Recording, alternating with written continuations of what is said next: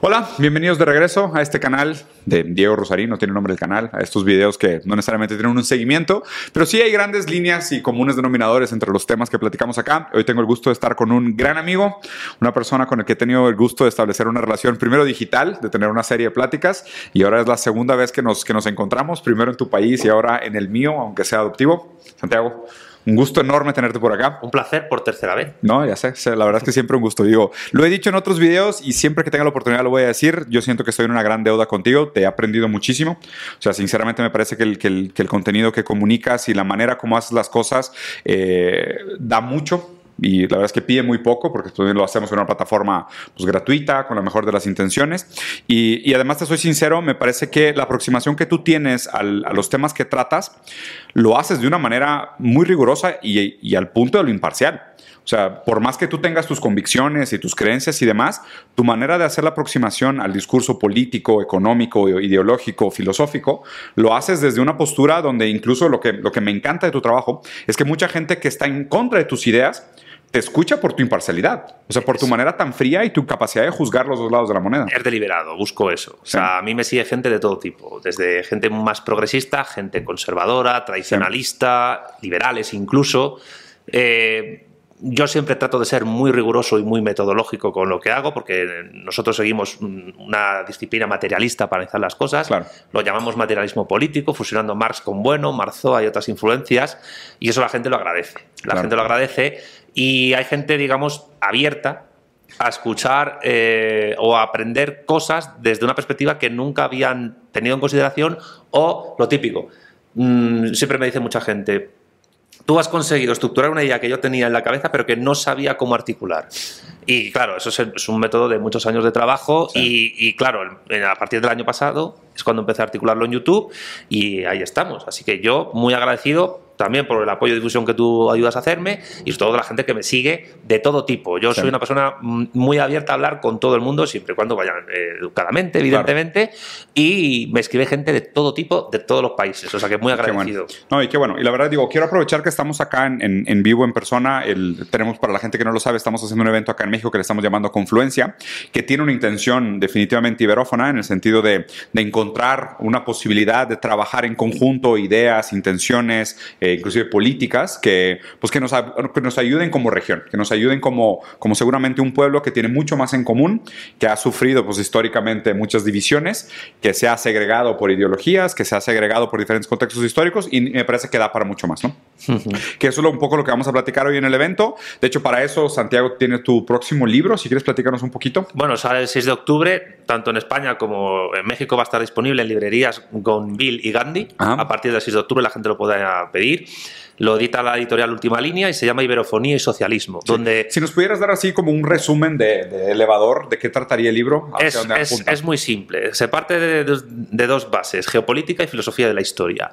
Y primero definimos lo que es la iberofonía, el concepto, que es reciente en la historia y que se le debe a un politólogo español, Álvaro Durántez Prados, que fue el primero en articularlo, que es básicamente el conjunto de naciones y pueblos que en los 5 continentes hablan español y portugués. Ya.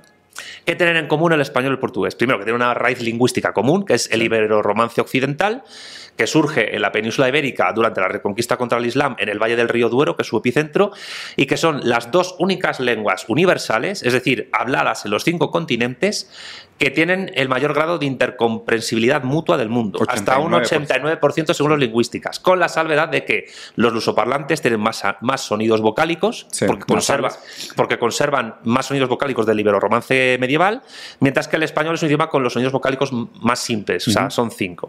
Pero aparte de eso, la intercomprensibilidad en lectura y en escuchar, también depende de los acentos, es enorme. Y claro, eso implica que la iberofonía rebasa los límites de dos corrientes clásicas de la política del siglo XIX y del siglo XX. Por una parte, el iberismo, que es los que querían unir España y Portugal, y por otra parte, el latinoamericanismo como unidad latinoamericana, que es muy profunda, sobre todo a partir de Francisco Bilbao y luego en el siglo XX. Claro. Aquí estamos hablando de países de América, Europa, África, bastantes, sí, que la gente no lo sabe, pero hay 5 o 6 países de África que hablan portugués, sí, y 2 que hablan español, Guinea Ecuatorial y el Sahara Occidental. Asia y Oceanía. Sí. Y eso implica 861 millones de personas.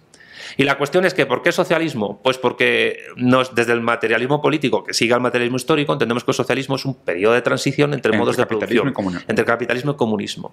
Pero que solo a partir de unidades geopolíticas culturalmente coherentes dentro de sus diversidades, porque las hay, sí.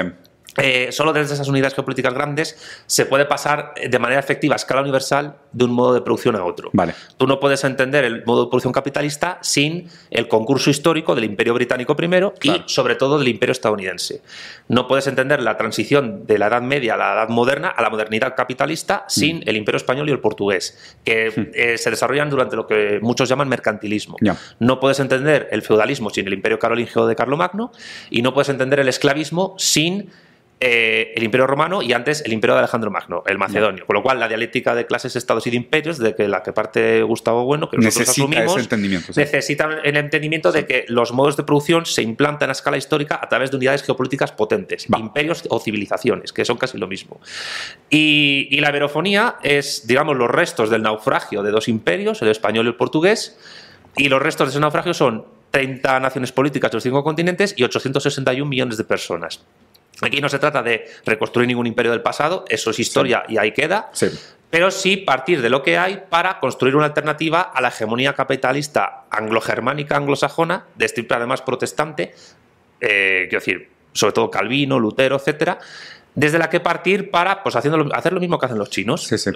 La República Popular China no solo se concibe como un Estado-nación, es un Estado-civilización, además la más antigua del mundo, por lo menos unos 5.000 años de historia. Entonces, yo lo que propongo es que se pueda hablar de una civilización iberófona donde se mezcla lo ibérico-católico con lo amerindio y lo africano, y en parte lo asiático, en un melting pot intercontinental muy potente, que si consigue algún tipo de estructuración, no digo de una unidad política, sino de una colaboración entre naciones de manera estrecha, se puede avanzar para compensar y contrarrestar la hegemonía anglosajona capitalista en el mundo. Totalmente. Y incluso recuperar una cosa que fue muy interesante que ocurrió en el siglo XVI, que es cuando el Imperio Español y el Imperio Chino de la dinastía Ming establecen en el Pacífico unas rutas comerciales enormes que fueron muy importantes durante 3 siglos y que permitieron que, por ejemplo, el real de A8 fuera la moneda más potente del mundo durante 3 siglos, que estaba basada en plata. Y bueno, es básicamente eso, es una mezcla entre la articulación de un concepto nuevo, pero que parte de una historia muy concreta, más un análisis marxista de por qué el capitalismo es realmente la estructura ontológica y tecnocientífica de la modernidad. ¿Qué tiene de positivo? ¿Qué se puede aprovechar de él? ¿Qué anular del mismo? ¿Qué conservar revolucionariamente para ir a un modo de producción superior? Ya. Y básicamente, en muy poquitas páginas, yo lo que ofrezco en el libro son unos lineamientos, incluso yo diría que de un proyecto geopolítico a largo plazo. Como un manifiesto casi. Bueno, eso lo dices tú, yo simplemente lo dejo ahí, que la gente... pero sentido. Se puede leer como un manifiesto, sí, pero sin perder el rigor y la metodología. Sí, totalmente. Pues muy bien. Digo, la verdad es que, o sea, este tema definitivamente lo vamos a profundizar más hoy, es un tema que da para mucho, pero voy a tratar de bajar la conversación a lo mejor un nivel para la gente que está o entrando en contacto con estos temas por primera vez o viendo este tipo de videos por primera vez. Y me gustaría que nos fuéramos primero... algunos conceptos fundamentales del marxismo, pero en lugar de hacerlo en un formato didáctico, lo quisiera hacer como en un formato de antítesis de meme, ¿ok? Porque creo que, digo, malamente, y tenemos que lidiar con ello, es probablemente uno de los métodos más comunes y más eficientes de comunicación que tenemos hoy en día. Lastimosamente, digo, a ver, lastimosamente ya ponerle una competencia moral, ¿no? Que no creo que lo mediten. Pero es verdad que dominan, por lo menos, la comunicación de redes sociales, todo está memetizado, o sea, todo lo reducimos a esos mínimos como un denominador, y a fin de cuentas mucha gente acaba aprendiendo por memes. Y los memes de alguna forma tampoco surgen de la nada, o sea, son contextuales en el sentido de ya era una creencia anterior, mal o bien fundamentada, que después se vuelve esta unidad de comunicación que se usa para perpetrar una broma o hacer un insulto o hacer un ataque o hacer parecer algo menos importante de lo que es, ¿no? Sí. Entonces, a fin de cuentas, o sea, sobre comunismo, sobre marxismo, hay muchísimos memes, ¿no? Y normalmente los ataques que recibimos, porque normalmente la gente que nos ataca tiende a entender mucho menos del tema de lo que quisieran admitir, pues el nivel de ataque que recibimos son meméticos, ¿no? Muchas veces muy mal contestados. De hecho, hay un meme en el mundo anglosajón que es The Left Can't meme.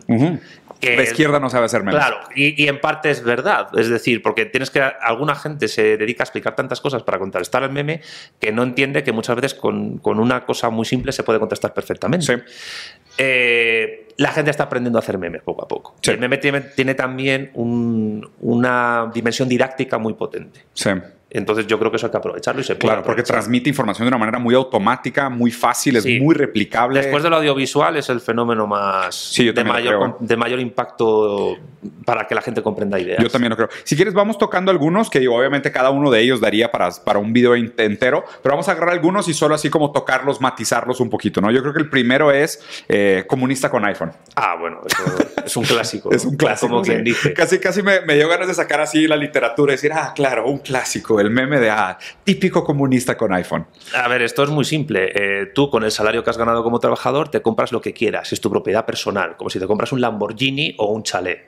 Pues con tu salario, si te quieres comprar un iPhone, te lo compras y es tu propiedad personal, porque el comunismo no está en contra de la propiedad personal de la que alguien tiene y que se ha ganado con el fruto de su trabajo.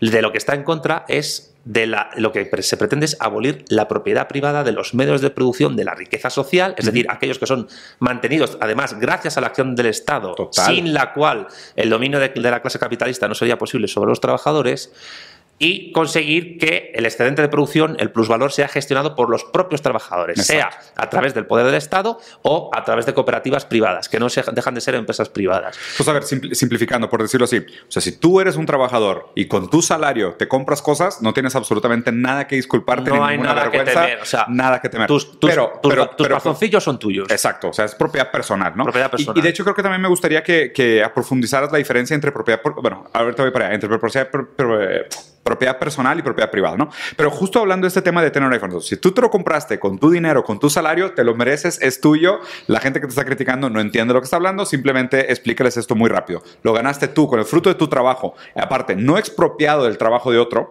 porque la diferencia sería la crítica a alguien que se compra cosas sin trabajar, que son los capitalistas. O los rentistas también. Los rentistas también, o sea, los rentistas, ahí sí hay una crítica. Si tú vives de rentas o del trabajo expropiado y estás comprándote algo con un dinero que no te pertenece, pues ahí sí hay una crítica. Que los pubertarios, si podemos llamar así, dicen que los funcionarios, el Estado, vive del trabajo ajeno, pero ellos nunca critican al capitalista que vive del trabajo ajeno de sus trabajadores. Que hasta Adam Smith lo criticaba. Sí, claro, porque la economía clásica influye mucho en Marx. El plusvalor no es más que la diferencia, una resta, entre el valor económico que tú produces restado al valor económico que se te paga, que es tu salario. Claro. Esa cantidad, esa diferencia, se la queda el capitalista. Y cuidado, no es la única fuente de riqueza del capital, pero sí es la única fuente de explotación. Una explotación muy refinada y que permite al capitalista, pues sí, pagar impuestos, pagar, pues... yo qué sé, nuevo material y maquinaria para su empresa, etcétera, edificios, lo que sea. Pero es la fuente de explotación de la clase trabajadora, porque la clase trabajadora es el último remanente histórico que queda de los esclavos. Sí, total. Ahora, pasando al siguiente punto, ¿nos pudieras hacer así rápidamente la distinción entre propiedad privada y propiedad individual?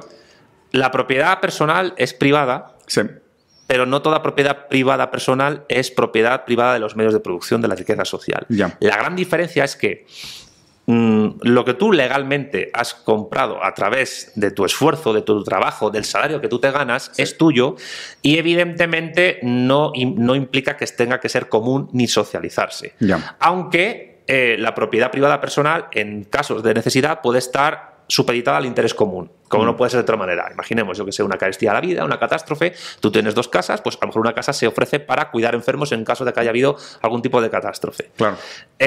La propiedad privada de los medios de producción de la riqueza social implica que haya una clase social parasitaria o incluso los CEOs, que son una suerte de asalariados, entre burgués y asalariado, que se va moviendo por todas partes. Es un fenómeno que ya vio Engels en el anti-Düring, no es algo nuevo. No sabía.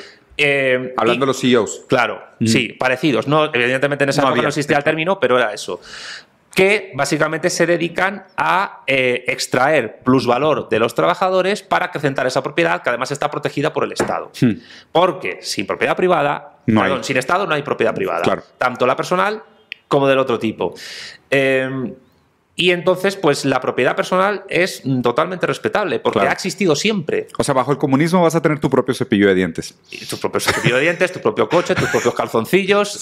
Tranquilos, ¿eh? Así que nomás para darles una palabra de tranquilidad, claro, tranquilos. Nadie le interesa tu cepillo de dientes. Los memes de comunista con iPhone básicamente se basan en la asociación de comunismo con pobrismo. Bueno, con pobreza. Justo, ese es exactamente mi punto. La parte del pobrismo y la parte del redistribucionismo. ¿No? O sea, ¿podrías aprofundar un poco sobre esos dos temas? A ver, la redistribución de la riqueza ha existido siempre, en cualquier modo de producción y en cualquier sociedad. Incluso en el capitalismo hay redistribución de la riqueza, a través de la tributación o a través incluso de ámbitos privados. Lo que ocurre es que esto viene sobre todo a partir de Antonio Escotado y sus libros de los enemigos del comercio, el que asociar la idea del comunismo a pobreza, a falta de comercio y a falta de libertad para emprender y tonterías de esas. Claro, o sea, el criterio a priori equivocado es que solo el capitalismo produce riqueza. El criterio a priori equivocado es anegar la especie por el género y pensar que el único tipo de propiedad privada que puede existir es la capitalista y que el único tipo de comercio que puede existir es el capitalista. Cuando comercio ha existido siempre y siempre existirá. Una cosa es el comercio y otra cosa es el mercado. Exacto. El mercado se da a través de la circulación, producción, circulación y consumo a escala global de mercancías. Claro. Pero bienes y servicios han existido siempre y siempre existirán. Claro. Lo que ocurre es que los liberales y los procapitalistas entienden que solo el capitalismo... A ver, es que es la pescadilla que se muerde la cola. Solo el capitalismo explica el capitalismo. Y entonces ellos son incapaces de concebir eficiencias económicas, información económica, etcétera, fuera. Sí. Cuando en el pasado, en el feudalismo, en el mercantilismo, en el esclavismo, existía también eficiencia económica y existía comercio. Y la gente seguirá produciendo, la gente en el futuro seguirá intercambiando bienes y servicios, pero el modo de producción capitalista basado en la extracción de plusvalor y las mercancías... Esto es simplemente aplicar la segunda ley de la termodinámica. Todo al final tiende al caos y desaparece. ¿Cuándo ocurrirá? Pues veremos. Eventualmente. Entonces, puedes ser comunista y vender cosas, no las tienes que regalar. Evidentemente. Puedes serlo perfectamente. Y puedes abrir una empresa... Y luego hay que ver cómo gestionas el excedente de producción, porque los trabajadores pueden ser también dueños de tu empresa. Claro. La cooperativa no necesariamente es... ¿Anticapitalista? No, pues se da en el capitalismo mucho. Lo que ocurre es que una suerte de, si quieres, microsocialismo. Exacto. Pero lo que ocurre es que en una sociedad socialista transicional al comunismo, el número de cooperativas a lo mejor crecería. Pero lo importante es que la gestión de la información económica y del excedente de producción, del plusvalor, sería gestionado colectivamente porque de la información que se generaría... se conocería por todos. Totalmente. Porque en el capitalismo la diferencia que hay, y esto se basa en la propiedad privada de los medios de producción, es que hay competencia interna entre empresas y lo que y Marx, entre empleados. Sí, claro. Sí. Necesariamente. Sí, claro. Y ocurre lo que Marx y Engels llamaban, entre comillas digo, anarquía de la producción. Es decir, la competencia interempresarial genera el valor a nivel mercantil de las mercancías. Y eso es básicamente lo que es el tiempo de trabajo socialmente necesario. Sí, para la producción. La sustancia del valor, que es lo importante. El tiempo de trabajo socialmente necesario, y esto es un poco meme también, muchos liberales lo confunden con cuánto tardas en hacer un algo, lo que sea. Que no, un coche, es el promedio. No, es básicamente en base... al desarrollo tecnocientífico que haya en un momento determinado de la historia, el desarrollo de las fuerzas productivas, cuánto tarda la sociedad en su conjunto, partiendo de esa competencia interempresarial, en producir algo, que establece una especie de media al cual el resto de empresas se tiene que acoplar para competir o mejorarlo. Las que no consigan llegar a esa media quedan fulminadas y no pierden competitividad. La cuestión es que ese tiempo de trabajo socialmente necesario va evolucionando constantemente a través de esa anarquía de la producción. Sí, sí. Que se basa también en la opacidad de información económica entre empresas, que puede romperse a través de la transparencia informativa. Es decir, conocemos los costes de producción, conocemos los elementos de valor de uso de las mercancías, elementos tecnocientíficos, etcétera, elementos incluso físicos y químicos con los cuales se está haciendo cualquier tipo de producción, desde carreteras hasta cestos de mimbre. Y claro, lo que un liberal no puede concebir es una sociedad donde la información económica no sea transparente. O sea, completamente abierta y disponible. Claro, porque ellos piensan que su mundo es el definitivo y es irrebasable. El capitalista. Y el capitalismo, según Marx, es un tipo de sociedad, la modernidad, que su ciclo económico es ilimitado, por la propia recurrencia de la producción de valor y plusvalor, pero no es infinito, porque nada va a ser infinito. La cuestión es qué va a sustituir al capitalismo, es decir, qué poscapitalismo vamos a tener. No es el fin de la historia. No, pero el dilema es qué poscapitalismo vamos a tener, es decir, si vamos a ir a una, como diría Marzoa, a liquidación abstracta, es decir, a una suerte de posmodernismo anarcocapitalista, que va, uno que va por esa idea es Santiago Niño Becerra, un economista español muy famoso, o si vamos a ir a una sociedad socialista comunista donde sigue habiendo eficiencia económica a través de la tecnología, sigue habiendo competencia, sigue habiendo innovación, pero la innovación incluso sería mayor porque la transparencia informativa entre unidades económicas se compartiría. Exacto, o sea, se usa para la productividad. Pero la única manera en que esa información sea transparente es a través del dominio de clase obrera en la sociedad. Ya, claro.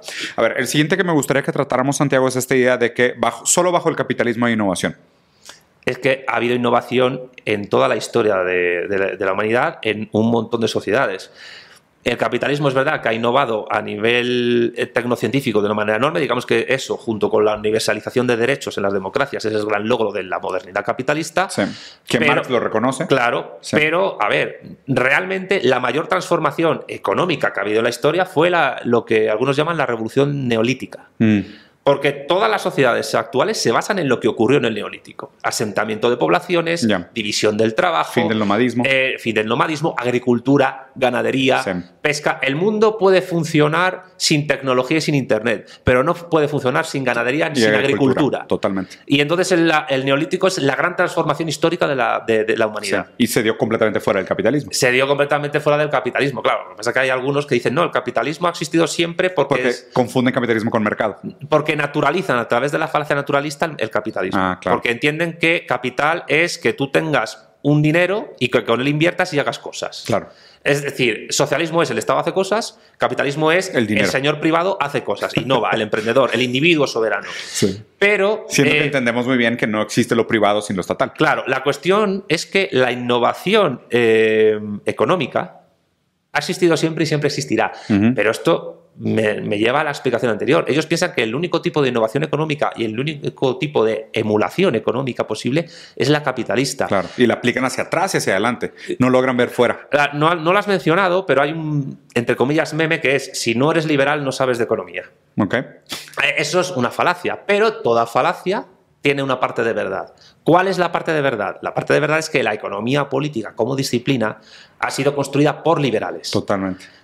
Tanto clásicos como neoclásicos, como austríacos en menor medida, porque los neoclásicos a los austríacos realmente los desprecian un poquito, y con razón. Aunque los neoclásicos también es para darles de comer aparte. Pero la cuestión es que cuando una disciplina ha sido construida mayormente por este tipo de ideólogos, la economía política se convierte no solo en una disciplina, que lo es, sino en una ideología. Y cuando Marx escribe El Capital, los Grundrisse y otros textos, lo que hace es darse cuenta de que eso es una ideología que se pasa por científica y racional para justificar un orden de cosas determinado, y que lo que hay que hacer es la crítica ontológica, filosófica y nociológica e económica de la economía política. Y eso es básicamente el marxismo. Con lo cual, sí, no es que si no eres liberal no sepas de economía, es que para poder saber los fundamentos reales, ideológicos de la economía, tienes que conocer bien el liberalismo. Pero cuidado, porque una cosa es el liberalismo y otra cosa es el capitalismo realmente existente, que no necesita liberalismo para nada para funcionar. El liberal... A ver, todo liberal es procapitalista, pero no todo capitalista es proliberal. De hecho, hay muchas de las maneras como mejor se ejecuta el capitalismo son con modelos autoritarios o usando el Estado fuerte. O keynesianos, Estado del bienestar, etcétera. Y nunca verás a un gran burgués, a un gran empresario, seguir las ideas de Murray Rothbard. No, jamás. Jamás. Él entiende que necesita el Estado. Necesita necesariamente al Estado porque muchas veces, y esto fíjate lo decía Mises, el mejor socio que puede tener muchas veces un capitalista es la administración pública. Y a través de contratos con la administración pública puede llegar donde otros no llegan. Ejemplo claro. Más bien pudiera parecer que es como un tipo de relación privado-estatal selectiva, donde lo que quieren realmente es un monopolio de ese acceso al dinero público. Necesariamente es así, aunque el monopolio el Estado lo controla y lo que más que se permite es una suerte de oligopolio. Está funcionando más o menos. Lo que pasa es que a través de esta dialéctica de Estados actualmente, y esto pasa desde los años 60, las grandes economías capitalistas, las grandes empresas capitalistas se comunican, invierten entre ellas para crear oligopolios mayores, pero solo en los estados más desarrollados. Ahora bien, te iba a poner un ejemplo claro, que a ti te encanta, que es Elon Musk.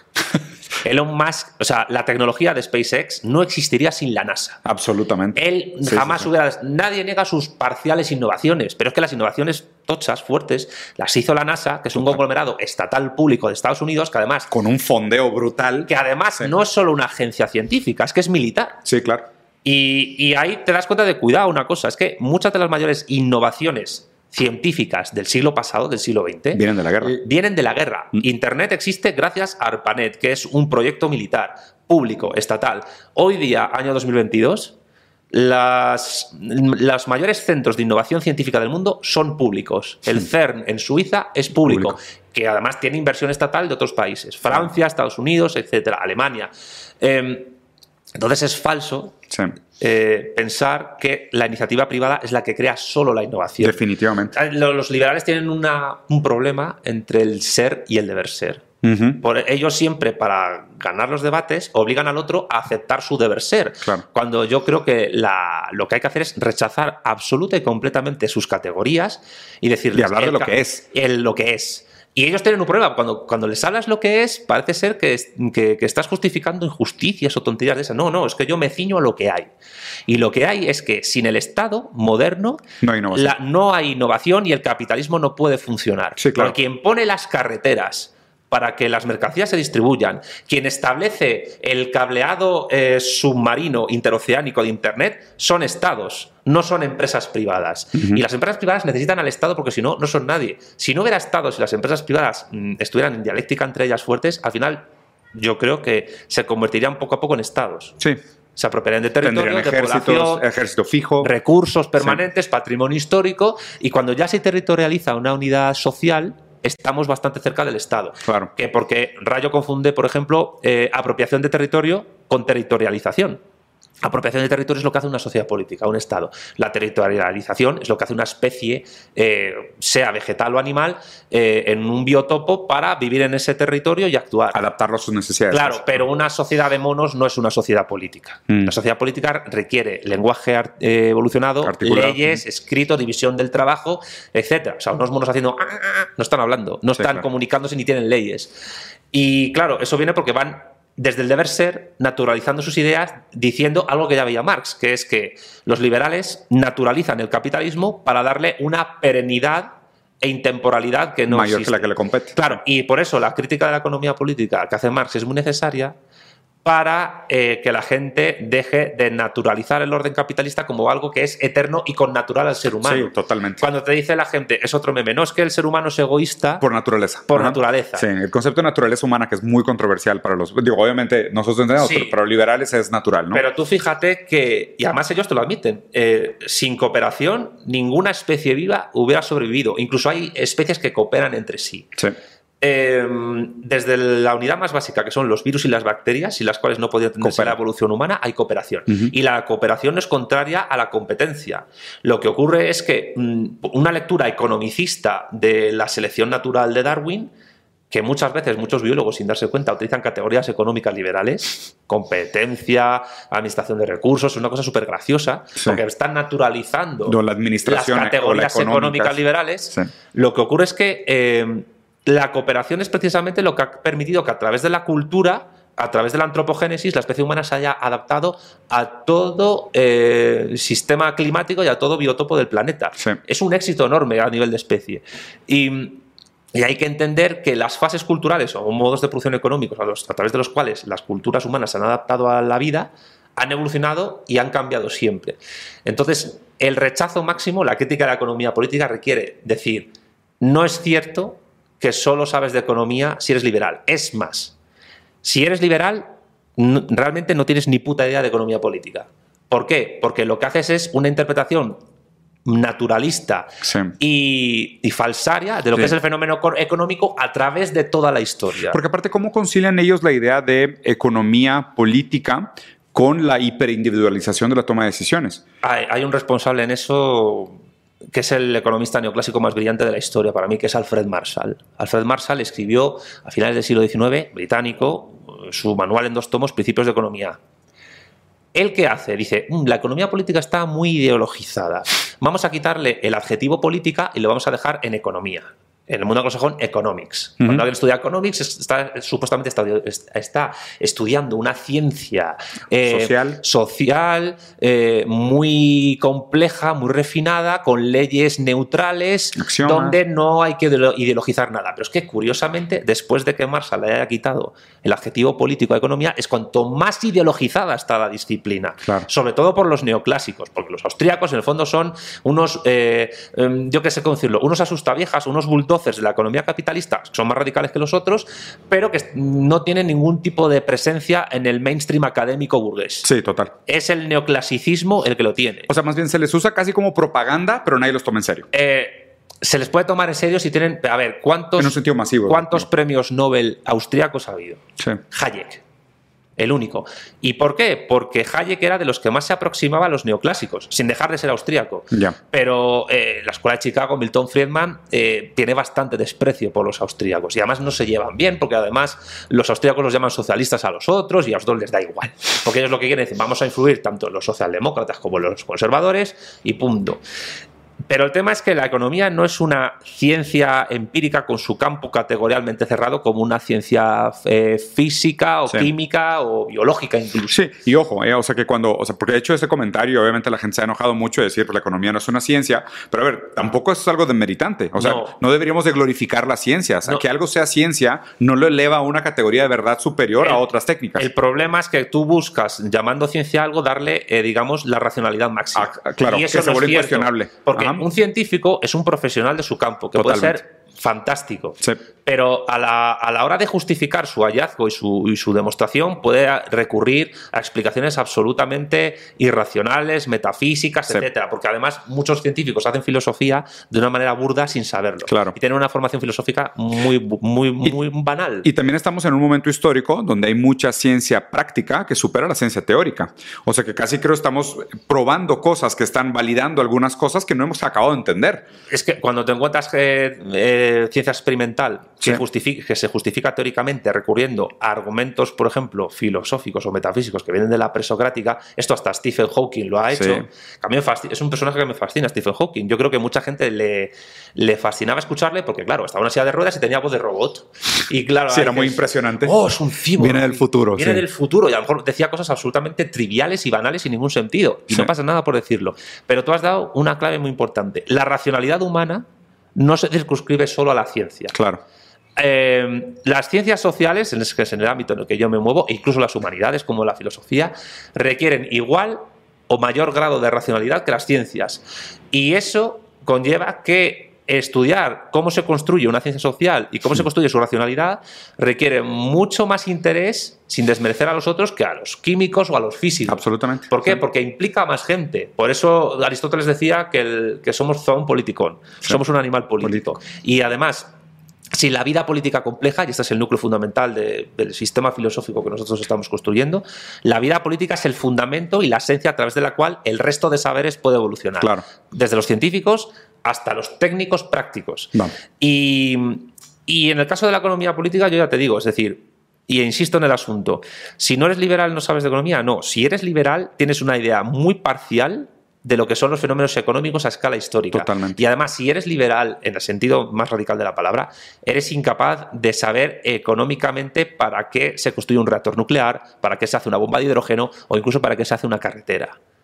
Sí. Y el Estado es la unidad fundamental para entender. Claro, porque como lo entiendes solo como economía, pero no como economía política, haces una abstracción sin relación social, es que la sin economía relación es de poder. Economía política, claro, siempre. Y, o sea, no debería haber economía pura como campo de estudio. No hay sociología pura, no hay antropología pura. De hecho, la sociología y la antropología se entretejen cada vez más y los antropólogos se quejan, porque claro, ya no hay colonialismo, no tienen nada que estudiar. Pero los economistas todavía, junto con los psicólogos, pero esos son para hablar en otro momento, los economistas consideran que su disciplina dentro de las ciencias sociales es la más empírica. Aparte yo también digo, no sé si compartas la opinión, pero la economía, y de hecho ahora que mencionas a este autor Marshall, me parece interesante porque la economía se ha vuelto muy imperialista como disciplina. Sobre las otras disciplinas. Sobre las otras disciplinas. O sea, el comportamiento de la economía es tratar de imponerse sobre las otras disciplinas y, por ejemplo, se aplica la lógica de la administración, de recursos, gestión, eficiencia, eficiencia, maximización de ganancias, sobre los ámbitos incluso personales. Y sí, se ha vuelto un campo del saber muy imperialista que se ha desbordado de sus límites y o sea, llega a lo ridículo. Eso, o sea, pero eso no solo pasa con la economía. En muchas ciencias sociales hay una cierta tendencia al imperialismo sobre otras. Con la psicología ocurre, con la sociología sobre todo. Sin la sociología no se puede entender el auge del posmodernismo en ciencias sociales. Ya. Pero es verdad que la economía, bebiendo mucho de la psicología y de la sociología, se ha pretendido erigir en la disciplina que es capaz de explicar todo el comportamiento humano. Eso es básicamente la propuesta de la praxeología de Mises, que es una suerte de saber de saberes. Sí.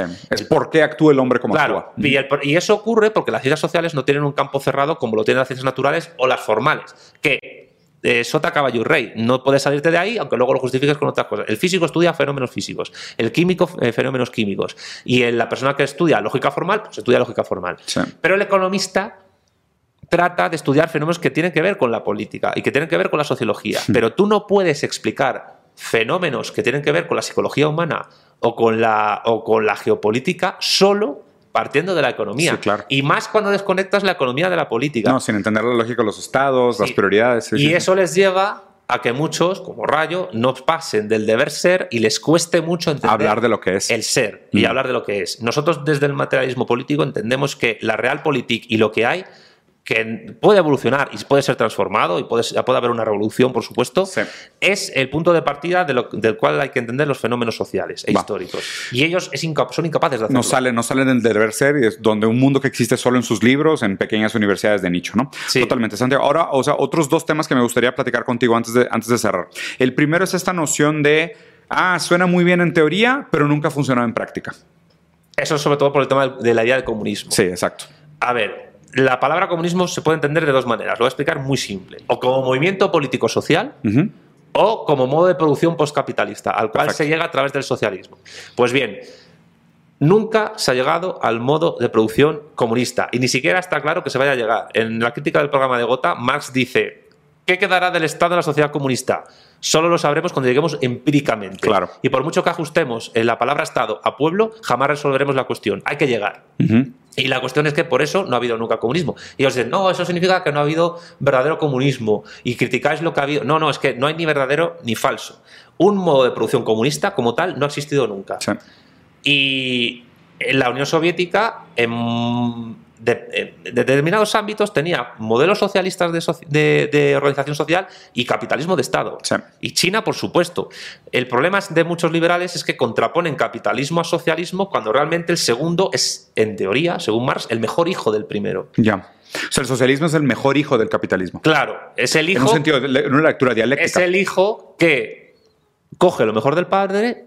Lo supera y al mismo tiempo mata al padre. Claro. Es decir, el socialismo marxista no es anticapitalista, pero anula al capitalismo superándolo. Sí, sí, sí. Esa es la parte... Resolviendo sus contradicciones. Resolviendo sus conflictos, sus contradicciones y avanzando a un modo de producción comunista en el cual, al igual que pasa en el capitalismo, quedarán elementos sociales capitalistas o incluso feudales o esclavistas. Sí. ¿Por qué? Pues porque en modos de producción anteriores se han producido fenómenos culturales que lo siguen influyendo.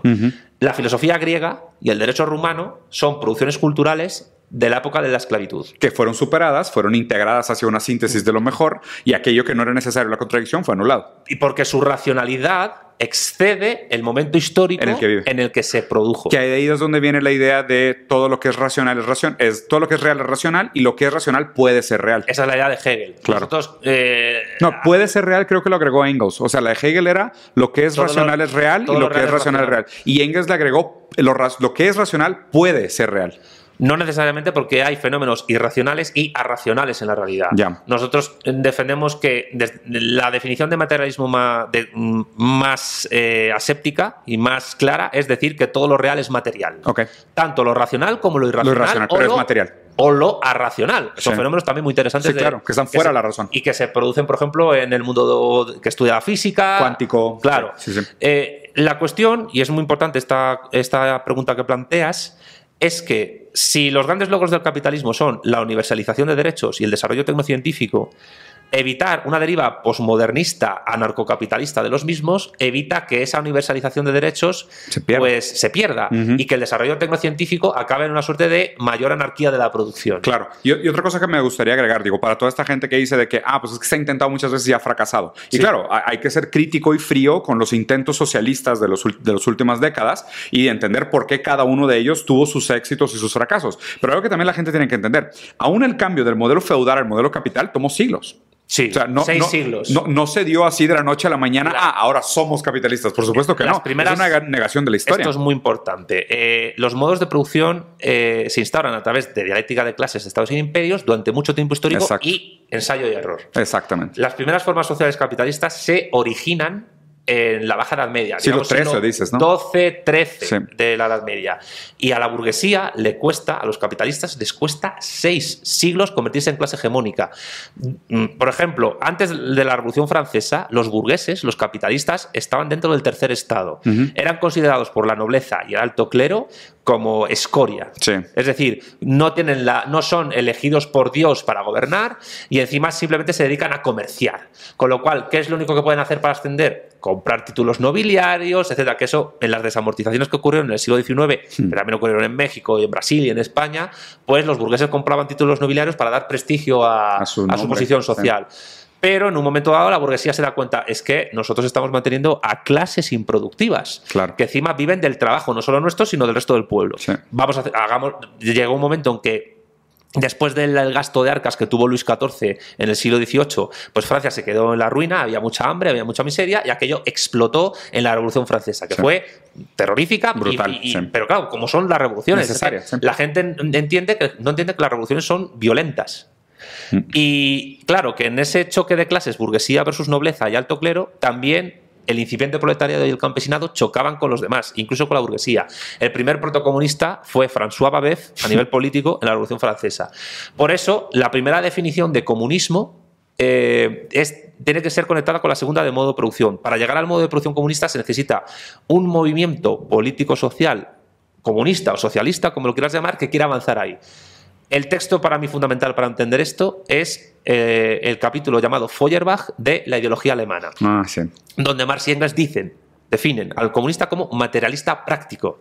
O sea, no solo un filósofo teórico, sino un señor que baja a la tierra, que mira al cemento y que moviliza a los trabajadores en la medida de sus posibilidades. E incluso defienden, y con esta frase mía empieza, porque es una cita de Marx y Engels, la vuelta al revés de Marx, que para ellos el comunismo no es un ideal al que sujetar la humanidad ni una meta a la que llegar. Nosotros llamamos comunismo al movimiento real que anula y supera el estado de cosas actual partiendo de las premisas del estado de cosas actual. Claro. Es decir, de lo que hay, no del deber ser, del ser. Sí. Cuando un modelo comunista fracasa es porque hay una desconexión entre esa necesidad de articular el comunismo como un materialismo práctico y la construcción del modo de producción comunista. Eso pasó en la URSS. Sí. Y fíjate qué interesante que lo plantees así, porque obviamente ahora lo que me hace reflexionar lo que dices es que mucha de la gente que exige dime entonces qué debería hacer. O sea, dime entonces cómo debería funcionar la sociedad. Dime entonces cómo cambiarla. O sea, ya parte de un deber ser. Pero es que yo no tengo que decir eso. Claro. No es mi papel. Por supuesto, pero la pregunta es liberal. O sea, la pregunta es idealista. O sea, la pregunta es liberalista e ideal. Y individualista. Individualista, además, porque es un yo, es un deber ser, es una idea que cambia el mundo. O sea, es idealista, individualista y liberal. O sea, la pregunta en sí revela todo aquello que es antítesis o que no funciona dentro del sistema de pensamiento materialista. Esas personas están manejando unas ideas, una ideología que no les hace conocer realmente cómo funciona el capitalismo, sino que defienden una idea de capitalismo que se ciñe a sus posibilidades como individuo soberano, emprendedor, etc. Es decir, ¿qué puedo hacer yo para cambiar la sociedad? El change the world que dicen muchos los anglosajones. Tú no puedes hacer prácticamente nada. Tú eres una hormiga más en el mundo y haces lo que puedes. Aquí de lo que se trata es ¿en qué momento histórico estamos? ¿En qué momento tecnocientífico estamos? ¿Cuáles son las condiciones reales? ¿Y qué tipo de desarrollo teórico y de crítica y autocrítica hemos hecho a nuestra labor histórica como movimiento político? Porque la Unión Soviética cae, es un fracaso la Unión Soviética, pero es un fracaso, esto que voy a decir a lo mejor es polémico, es un fracaso luminoso. Sí, con aprendizajes. Voy a hacer la analogía con otro imperio del pasado, el de Alejandro Magno. La idea que tenía Alejandro Magno, siguiendo a Aristóteles y siguiendo a la filosofía griega, era extender el modelo social griego, de la filosofía griega de Atenas, Esparta, Macedonia, etcétera, al resto del mundo. Bien tipo monárquico, bien tipo republicano. Monárquico porque era un emperador. Sí. Y era avanzar sin límites hasta allí. Claro, que le paran los pies en el Valle del Indo, en la India, y se tiene que retornar. Pero ahí está el intento. ¿Fue un fracaso el proceso que intentó Alejandro Magno? Sí. Pero es un fracaso luminoso porque en el proceso de construcción de esa sociedad va incorporando pueblos y poblaciones, y no solo griegos, turcos, persas, asiáticos, de Asia Central, etcétera. La prueba es egipcios. La prueba es que todavía muchas ciudades se fundaron con el nombre de Alejandría por todas partes. La más famosa es la que está en el valle del, o sea, en la desembocadura del río Nilo. Y mostró a la historia un proceso bastante luminoso de construcción de la sociedad. La Unión Soviética fracasa por un montón de cuestiones, tanto internas como externas, que yo, por ejemplo, en Iberofonía y Socialismo los trato. Pero cuidado, es que la Unión Soviética fue un fracaso luminoso por tres motivos para mí. Primero, porque si la Unión Soviética no hubiera existido el Estado del Bienestar que existió en América y en Europa Occidental y en Japón durante mucho tiempo. Es gracias a la Unión Soviética que los trabajadores en países como Francia, Alemania, etcétera, tuvieron sanidad pública, educación pública y unas infraestructuras muy buenas para poder vivir y posibilidad de tener un trabajo fijo e indefinido para el resto de su vida, poder mantener con un solo salario a toda una familia y de llevar a sus hijos a la universidad, cosa que se está perdiendo ahora, lo que demuestra la ley de la tendencia descendiente de la tasa de ganancia que dice Marx y que muchos liberales critican cuando no se dan cuenta que una tendencia no implica una fatalidad, porque el mismo Marx dice, explica mecanismos que impiden que esa tendencia descendiente se desarrolle, pero es que ahora ni tres salarios pueden sostener a una unidad familiar. No pueden sostener a una unidad familiar. Y para ahorrar dinero, ¿el capital qué hace? Pues que las familias cada vez sean menos numerosas. O que se endeuden. O que se endeuden o que la gente no tenga hijos. Claro. Porque si la gente tiene más hijos, eso implica volver al estado de bienestar. Claro. Y al mismo tiempo tenemos un colapso de las fuerzas laborales, colapso de la demanda agregada, o sea, como que una serie de subproblemas, ¿no? Claro. La segunda parte, digamos, luminosa que hizo la Unión Soviética, que me parece fundamental, es el impulso del desarrollo tecnocientífico a gran escala. Muchos liberales se quejan de que la Unión Soviética nunca produjo bienes de primera necesidad o bienes y servicios básicos innovadores como lo hizo Estados Unidos, Japón o Alemania. Pero hay que entender de dónde viene. Claro, pero eso es en parte verdad, porque la economía soviética se empezó a estar estancada a nivel de diversificación a partir de los años 60-70 y endeudada con el Club de Roma.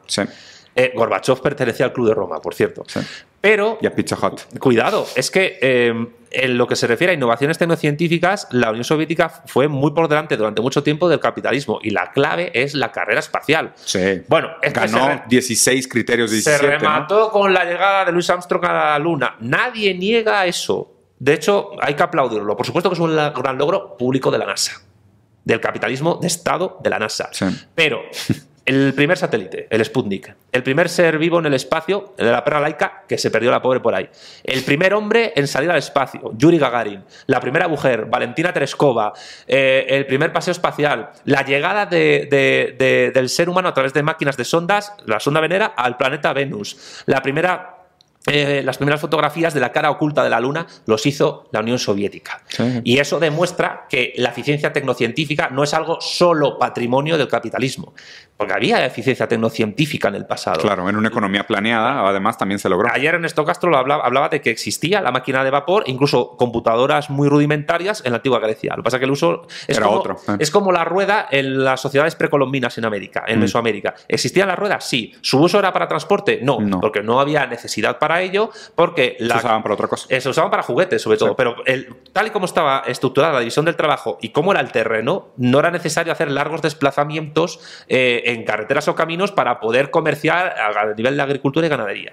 Y entonces, claro, ese legado de la Unión Soviética es fundamental reivindicarlo. Yo reivindico la Unión Soviética no a nivel político, sino a nivel histórico. Y combato, como combato la leyenda negra antiespañola, combato la leyenda negra anticomunista, que es muy fuerte. Que es justo mi siguiente pregunta, que el siguiente meme es 100 millones de muertos. Es falso. Sí, totalmente. Es falso. Ese libro está falseado por todos lados. Infladas, donde además se mezclan fenómenos que no tienen nada que ver unos con otros, como el propio autor reconoció que era mentira.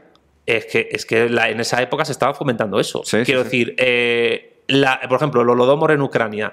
¿Fue una hambruna? Sí. ¿Fue provocada por la Unión Soviética? No. De hecho, esas hambrunas fueron generales por toda Europa Oriental y la URSS en aquellos momentos. Y fue la propia Unión Soviética la que empezó a temperar esas hambrunas. Sí. Pero es que esa leyenda negra anticomunista, por parte de los liberales, tiene un fin muy determinado, que es lo que Pedro Insua llama el reductio ad Hitlerum. Es decir, Stalin y Hitler son hermanos siameses separados al nacer. Sí. Cuando la gente tiene que saber que uno de los planes de Stalin era llegar a Berlín, pillar a Hitler, llevarle a la Plaza Roja de Moscú y ponerle, como hizo Alberto Fujimori con Abimael Guzmán, en una jaula para que llegaran los peruanos en Lima y le vieran. Stalin quería meter a Hitler en una jaula en la Plaza Roja y que el desfile de la victoria fuera delante de él. No sé si sabías eso. No, no sabía. Sí supe, por ejemplo, el tema del desfile que hizo con los prisioneros. Sí. Que también es brutal. Bueno, y además que fue un desfile que salió de Moscú porque se fueron todos a Siberia. Sí. O sea, la tercera cosa a reivindicar es que, gracias a la Unión Soviética, Europa no habla alemán. Y que la victoria bélica en la Segunda Guerra Mundial la tuvo de manera abrumadora el Ejército Rojo, sí, la Unión Soviética, en dos batallas. En Stalingrado, que fue el principio del fin de la Wehrmacht y de las tropas alemanas por la claudicación de Paulus, que Hitler no quería. Y la segunda, la batalla de Kursk, que fue la batalla de tanques más importante de la historia. Sí. A partir de ahí el avance fue total. El desembarco de Normandía se hizo en gran medida porque ya estaban asustados los anglosajones y decían: ostras, Pedrín, si no los frenamos aquí, que estos van a llegar a Portugal y no nos conviene. Sí. Nadie niega la cooperación económica y tecnocientífica que tuvieron Estados Unidos y la Unión Soviética en su momento. Muchas computadoras IBM sirvieron a la URSS para planificar un montón de cosas, pero es que también el IBM vendía a los nazis computadoras para ellos hacer fichas de los campos de exterminio. Sí. E incluso la URSS y la Alemania nazi comerciaban, pero es que es así la Realpolitik. Sí. Nada de moralina, o sea, yo, sí, claro, es lo que es. Tú ya me vas conociendo un tiempo y sabes que yo me niego. Además es antimaterialista moralizar cualquier tipo de fenómeno político histórico. Sí, de hecho lo que me estoy dando cuenta, y es una de las cosas que te he aprendido, es esta idea de que para mí la izquierda, cuando no tiene nada que ofrecer, moraliza. Sí. O sea, cuando no tiene una alternativa real que ofrecer para hacer las cosas, realmente un potencial de cambio, o sea, realmente con una intención de mover las relaciones de poder y demás, moraliza. Solo moraliza. Es que la izquierda como tal ha dejado de existir.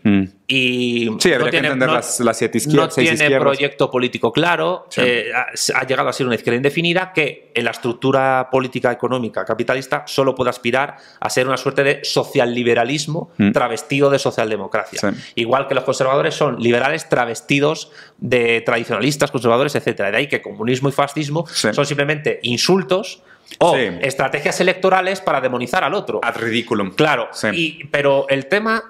O sea, regresando al tema de los 100 millones que quería que platicáramos. Los 100, ¿no? Vamos a ver, los 100 millones implica que supuestamente tendría que haber un plan sistemático y estratégico cohesionado de todos los estados marxistas-leninistas que han existido en el siglo XX para matar a 100 millones de personas. ¿Qué te va? Incluso, y corrígeme, estoy equivocado. O sea, dos cosas que me perturbaron bastante cuando me puse a investigar este dato de los 100 millones es, primero, contabilizaron incluso los nazis que murieron.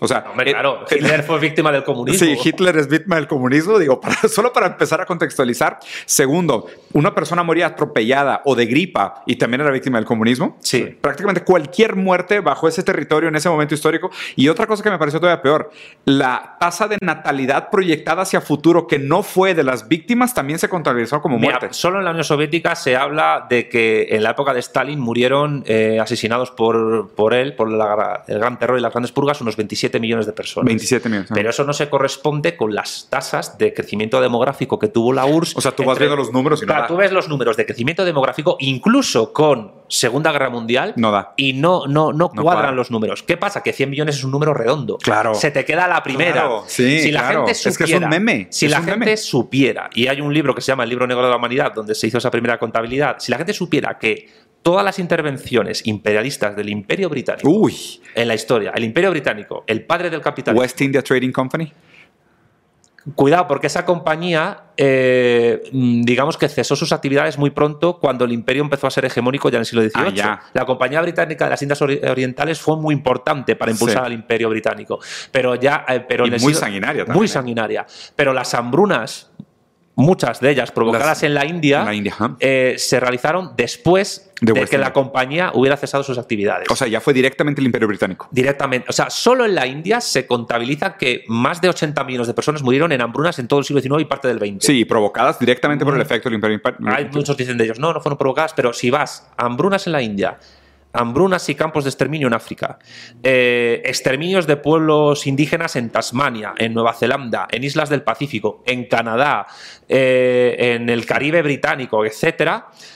El Libro Negro de la Humanidad contabiliza que solo el Imperio... Bueno, sin hablar en China de las dos guerras del opio y la rebelión de Taiping en la que intervino el Imperio Británico...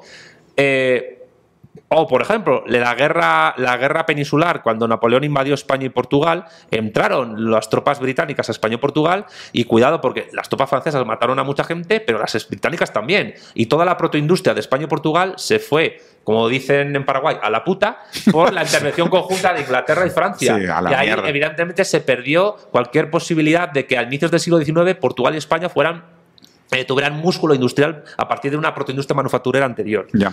Pues lo que te quiero decir, sumando todos esos y yo he hecho mis contabilidades también, el Imperio Británico ha sido la sociedad política más sanguinaria de la historia. Cerca de 146 millones de personas murieron por acción de cualquier tipo imperial del Imperio Británico. Ah, pero ahí estamos 8 horas haciendo fila para ver el entierro de la reina, ¿verdad? Sí, que yo ya hice el vídeo sobre el que tú reaccionaste y creo que me he quedado corto y haré una segunda parte. Uf. ¿Por qué? No solo por lo que es la reina, sino creo que debería hacer un top 7 de las mayores masacres del Imperio Británico. No, está impresionante. Pues digo, Santiago, la verdad es que hay muchos otros temas que quisiera platicar contigo. Digo, seguramente vamos a seguir platicando. Sabes que la intención es mantener por lo menos la amistad, además del aprendizaje. Eso lo tienes ya de antemano. No. Igualmente, sabes que acá de este lado también la admiración es profunda y mientras más te conozco como persona y como amigo también solo crece, ¿no? Y siempre le comento a todo el mundo que es raro porque visualmente pasas como vikingo, metalero, así como tu manera de hablar, tus metáforas también son a veces como muy secas y muy duras. Es que los españoles parece que cuando hablamos somos muy secos. Aquí siempre nos dicen, es que sois muy cortantes y tajantes al hablar. Es una forma de expresarse. Sí. Pero de hecho, justo hoy en la mañana estaba hablando con mi esposa y le estaba contando de que, pues que si supieras, porque pues ayer, o sea, estando en un departamento fuera de su casa, tú y tu pareja nos invitaron a cenar, nos hicieron una tortilla de patatas, me trajeron jamón serrano de Salamanca, que por cierto lo agradezco profundamente. Y Alicia es incluso más tajante que yo, ¿eh? Sí. Pero a la vez también es un amor. Sí. O sea, es increíble porque puede hablar de una manera muy fría, pero en su trato, en su empatía, en su relación con los humanos, es una hermosura de persona. Hay un refrán castellano que dice, al pan, pan y al vino, vino. Y esa es la forma en la que tenemos que ser. Las cosas como son. Sí, claro. O sea, cuando hay que hablar de política, hay que hablar de geopolítica, hay que hablar de materialismo, hay que ser fríos con la realidad como es, no enfrentar en un deber ser, no romantizar, no infantilizar los discursos, pero con las personas en el trato. Pues, yo creo que se puede ser cándido y llano y al mismo tiempo radical. Radical en el sentido de ir a la raíz de las cosas, que es una definición muy manida, muy manoseada, pero es fundamental ser así. Sí. Y cualquier persona que me conozca, no es por presumir, sabe que yo soy un tío cercano, abierto, me hablo con todo el mundo, pero las cosas hay que definirlas tal y como son. Claro. Sin subterfugio ninguno. Sí. Sin escapes fantásticos. Claro. Lo puedes más o menos explicar de una manera más educada, más pedagógica, pero lo que se necesita en los cerebros humanos es una sacudida, una catarsis que haga que la gente se caiga del caballo. Totalmente. Y vea que el mundo es, en muchas ocasiones, terrible y sucio. Y eso no implica que te tengas que deprimir ni nada por el estilo. De hecho, yo digo mucho, yo no sé si esto lo he dicho alguna vez contigo, pero salir de una ideología, y Marx define ideología como toda justificación teórica de un sistema social injusto, que es una definición que a mí me impactó, que leí en mi libro de religión de bachillerato. Yo fui a un colegio de curas. Ahora. De los colegios de curas, o sale gente como yo o curas, no sale otra cosa. Mira. Y la cuestión es que salir de una ideología es un proceso personal muy doloroso, tremendamente duro, porque... Ya tenías una explicación del mundo. Sí, tenías un lugar en el mundo. Por eso cuando a la gente le dices cómo es la realidad, reaccionan agresivamente, violentamente y se cierran en su posición porque no pueden resolver su contradicción interna. Claro. Pero es que si la resuelves y te caes del caballo y asumes que tu lugar en el mundo no estaba justificado de manera que no debía ser, ideológicamente, en el sentido marxista, puedes perder a tu pareja, puedes perder tu trabajo, amigos. Puedes perder amigos. Sí. Es un proceso psicológico muy duro. Hay gente que incluso llora, a mí me lo han contado. Sí, sí. Incluso puedes cambiar de fe. Claro, abandonarla. Y es un proceso duro, pero que a mí me parece que es muy necesario. Uh-huh. Porque en el momento que entiendes cómo funciona la realidad tal cual es mejor que tu lugar en el mundo cambie. Sí. Porque solo cuando tu lugar en el mundo cambia, lo puedes transformar. Si no, das palos de ciego. Y esto le ocurre a liberales, a progresistas, a conservadores, a tradicionalistas, a todo tipo de gente, incluso marxistas y comunistas, y a gustabobuenistas también. Convierten su lugar en el mundo en una identidad. Cuando unas ideas, el materialismo, sobre todo el materialismo político lo hace mucho, hacen resquebrajarse ese lugar en el mundo. Esto es como la película Matrix. Hay gente que sería capaz de matar con tal de no perder su identidad ahí. Sí, no despertar del sueño. Es el mito de la caverna de Platón. Sí, claro. Tú fíjate, el mito más filosófico más potente que existe. Sales de la cueva, vuelves a ella para explicar a la gente cómo funcionan las cosas y te pueden matar. ¿Por qué? Porque su lugar en la visión de las sombras se tambalea, se resquebraja. Y el mérito que tú tienes, Diego, es que estás organizando institucionalmente eventos donde el lugar en el mundo de la gente se puede resquebrajar. ¿Sí? Incluso el tuyo propio y el mío. Sí, claro. Y es un proceso duro, pero la respuesta colectiva de las personas indica que es un proceso que la gente parece ser que está queriendo realizar. Sí. Porque se da cuenta de cosas. Y yo, en el fondo, he venido aquí a ayudar a definir esos planes y que también se me ayude a mí. Claro. Porque yo no tengo la verdad absoluta. La verdad absoluta no existe, pero la verdad tampoco es subjetiva. Se construye, caminamos hacia ella. Es objetiva, es concreta y es histórica. Y construirla es una labor fundamental de la filosofía materialista. Sí. Así que yo creo que hay que decir a la gente, no tengáis miedo de que se resquebraje en ese proceso doloroso de catarsis necesario vuestro lugar en el mundo. Porque quizás es lo que de verdad estás necesitando a nivel personal para influir en la colectividad y ayudar a construir un movimiento que anule y supere el estado de cosas actual.